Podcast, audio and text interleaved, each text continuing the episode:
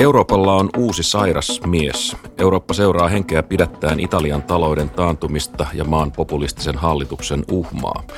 Onko Italia uusi Kreikka, paitsi että kriisinä Italia olisi moninkertainen Kreikkaan verrattuna? Toisin sanoen, onko Italia liian suuri pelastettavaksi?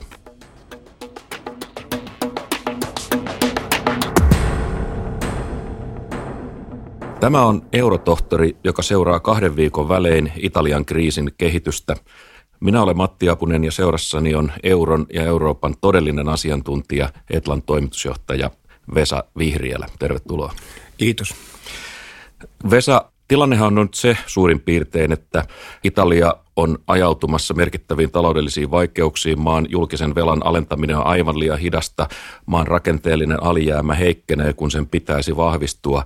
Ja samaan aikaan Italian vahva mies, varapääministeri Matteo Salvini sanoo, että EU-komissio on Euroopan vihollinen ja että Italia ei aio perääntyä finanssikeinottelijoiden edessä.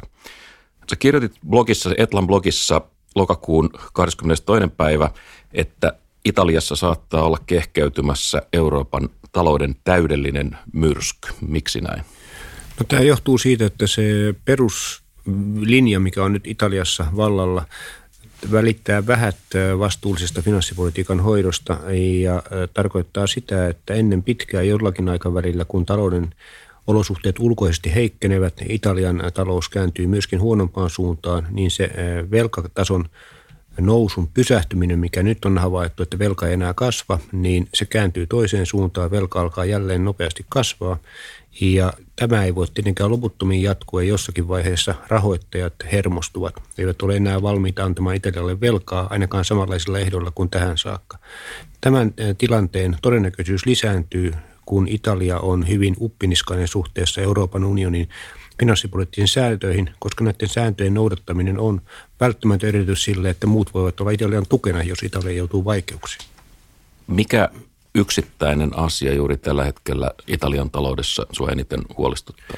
No oikeastaan tässä on kaksi asiaa. Yksi on tämä hallituksen linja, jossa se vähät välittää rakenteellista uudistuksia, jotka vaikuttaisivat talouden kasvuun pidemmän päälle. Ja toisaalta sitten lyhyellä aikavälillä on valmis lisäämään alijäämää tai pidättäytyä niistä menojen hillinnästä, mikä on ollut tavoitteena velkasuhteen kääntämiseksi. Tämä on tämä lyhyen aikavälin ongelma. Ja se pidemmän aikavälin ongelma on se, että Italian tuottavuuskasvu on ollut viimeiset 20 vuotta aivan olematonta ja Italian työllisyysaste on jossakin 60 prosentin tienoilla. Siis se luku, jota me haluamme Suomessa nostaa nyt ensin 72, johon olemme hiljakseen pääsemässä ja sitten hetken päästä ehkä 75. Italia on 60, eikä sillä rahoiteta minkäänlaista hyvinvointivaltiota. Italian talous on kasvanut viimeiset 20 vuotta todella hitaasti verrattuna euroalueen suuriin maihin. Tämän vuosituhannen kasvu on kai jotain 7 prosentin luokkaa, kun se on ollut näissä keskeisissä maissa 30 prosenttia ja ylikin. Mistä tämä kertoo? Onko Italia kerta kaikkiaan nyt menetetty tapaus? En mä näin sano. Italiahan on hyvin ö, moniulotteinen tai ainakin kaksijakoinen talous siinä mielessä, että Pohjois-Italiassa on paljon vahvaa ää, taloutta, hyviä yrityksiä, jotka ovat ihan eurooppalaista kärkeä tai ainakin hyvää tasoa. Ei, mutta Italiassa on sitten iso osa maata, joka toimii hyvin huonosti ja kaiken kaikkiaan Italian poliittiset taloudelliset instituutiot ovat sellaisia, että ne eivät tue tuottavuuden kasvua. Siellä ei ole riittävästi sisäistä kilpailua, siellä on korruptiota, oikeusvaltioperiaatteeseen ei voida täysin luottaa ja siellä kaiken kaikkiaan ei huolehdita niistä talouden perustekijöistä, jotka ovat omiaan tukemaan kasvua samalla tavalla kuin parhaissa eurooppalaisissa maissa. Mutta kun sä sanot näin, niin toihan on tosi paljon sanottu. Me puhutaan sellaisista rakenteellista ja kulttuurisista tekijöistä, jotka on todella syvällisiä ja vaikeasti käännettäviä. Miten me voidaan nähdä valoa tunnelin päässä, jos on niin kuin sanot? Yksi vastaus on se, että ei ole mitään kovin nopeaa tietä ulos. Vallitsevien instituutioiden muuttaminen on aina ollut hidasta ja parhaimmillaankin polveilevaa. Tavallaan me voimme ottaa askeleita eteenpäin, tulee takapakkeja, tulee poliittisia reaktioita, jolloin ei itse asiassa voida toteuttaa kovin systemaattista politiikkaa. Mutta täytyy muistaa se, että niin kuin äsken tuli esille, Italiassa on myös osia, jotka toimivat oikein hyvin. Ja ää, ei ole mahdotonta ajatella, että se toimintatapa, mikä osassa Italian taloutta ja yhteiskuntaa on, voisi levitä laajemmillekin, mutta saattaa olla, että tämä edellyttää jonkinlaista isoa kriisiä, sellaista kriisiä, joka itse asiassa tekee kaikille selväksi, että se vanha meno ei ole enää mahdollista kriisiä, isoa kriisiä, joka olisi tietysti Euroopalle toteutuessaan tavattoman kallis ja, ja kuten sanottu ehkä jopa liian iso hoidettavaksi. Italiassa on uhmakas hallitus, joka aikoo pysyä aikomuksissaan lisätä tulonsiirtoja ja alentaa eläkeikää ja tehdä asioita, joita sen ei, ei toivota tekevän. Kun me keskustellaan tässä, on, tänään on tiistai 13. marraskuuta ja juuri tänään menee umpeen takaraja, johon mennessä Italian on toimitettava uudet suunnitelmat oman taloutensa tervehdyttämisestä ja EU näyttäisi olevan nyt entistä valmiimpi aloittamaan kurinpito toimet Italiaa vastaan. Mitä tämä käytännössä tarkoittaisi, jos tähän mennään? No mä luulen, että Italia tullaan äh, panemaan niin sanottuun liiallisten alijäämien prosessiin. Toisin sanoen todetaan, että Italia ei noudata EUn vakaus- ja kasvusopimuksen mukaista toimintaa ja sen täytyy sen mukaisesti korjata äh, politiikkaansa. Ja jos ei se niin tee, niin sitten tien päässä hämöttävät äh, sakot, ensinnäkin tällaiset korottamat talletukset, sitten korolliset talletukset, sitten itse asiassa sakkomaksut. Italia tullaan panemaan tähän liiallisen alijäämien prosessiin, mutta se kestää pitkään, vähintään kuukausia, ehkä ensi syksyyn. Ja mä luulen, että tämä tilanne saa jonkun uuden käänteen ennen sitä, ei ehkä niinkään näiden EUn instituutioiden vaatimuksesta, vaan sen takia, että markkinat antavat vahvan signaalin Italialle siitä, että näin ei voida jatkaa.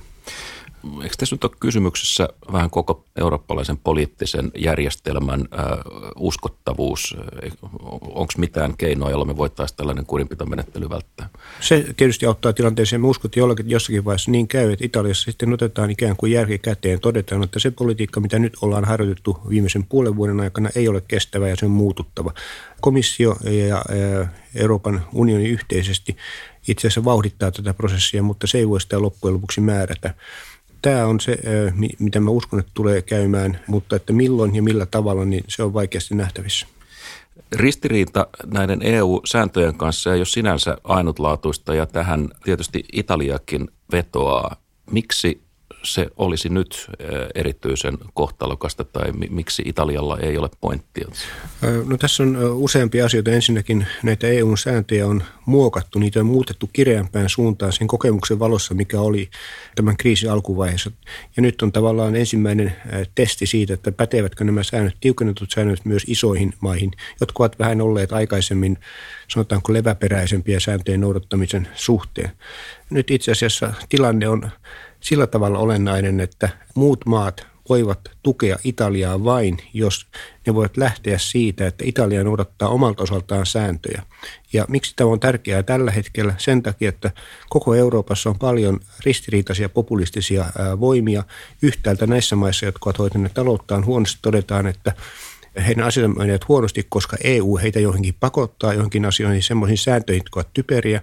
Ja sitten Pohjoisen Euroopan maissa on paljon ihmisiä, jotka ajattelevat, että nämä muut maat, Italian tapaiset maat, eivät noudata sääntöjä ja sen takia me emme voi kerta kaikkiaan elää heidän kanssaan yhteistä elämää.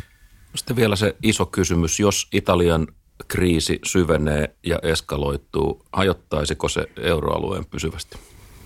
Ei välttämättä, riippuu, että mitä, mitä tarkoitamme eskaloitumisella. Mä luulen, että se tarkoittaa ehkä sitä, että syntyy tilanne, jossa Italia maksaa paljon enemmän koroistaan, Italian korkotaso nousee olennaisesti useita prosenttiyksiköitä, Italian rahoituksen saatavuus heikkenee ja silloin se asia jollakin tavalla ratkaistava. Välttämättä tämä ei ole mikään kaunis prosessi, eikä helppo eikä nopea, mutta Eurooppa on osoittanut hyvin sitkeäksi tällaisessa ongelmista läpi ryömimisessä, muddle through politiikassa. Ja ehkäpä näin käy tässäkin tapauksessa. Mutta toki on niin, että jos tämä pääsee ajautumaan pois käsistä sillä tavalla, että meillä on akuutti kriisi, eikä Euroopassa synny yhteistä poliittista tahtoa sen hoitamiseen, sen hanteeraamiseen, niin silloin meillä kyllä on sellainen tilanne, jossa koko eurojärjestelmä on, on vaaranalainen. Vesa, mikä on sun täsmäennusteesi seuraavalle kahdelle viikolle? Mitä uskot, että Italian kriisissä poliittisella rintamalla tapahtuu seuraavan kahden viikon aikana? Tästä politiikasta osaan huonosti ennustaa mitään. En usko, että tapahtuu mitään dramaattista. Markkinat näyttävät nyt tottuneen siihen, että Italialla on yksi kanta, komissiolla on toinen kanta ja sitten odotetaan, että mitä tapahtuu, kun mennään eteenpäin. Mä luulen, että lähimmät kaksi viikkoa ei ole mikään ratkaiseva asia, mutta me emme koskaan tiedä, milloin mahdollisesti kriisi kärjistyy. Se voi kärjistyä lähimmän kuukauden aikana, lähimmän puolen vuoden aikana, lähimmän vuoden aikana, voi mennä pidempäänkin. Hyvät kuulijat, tämä oli Eurotohtori 15. marraskuuta. Me palaamme Euroopan sairaanmiehen vuoteen äärelle tasan kahden viikon kuluttua 29. marraskuuta. Silloin uudet tiedot ja tulkinnat Euroopan taloudesta ja tulevaisuudesta.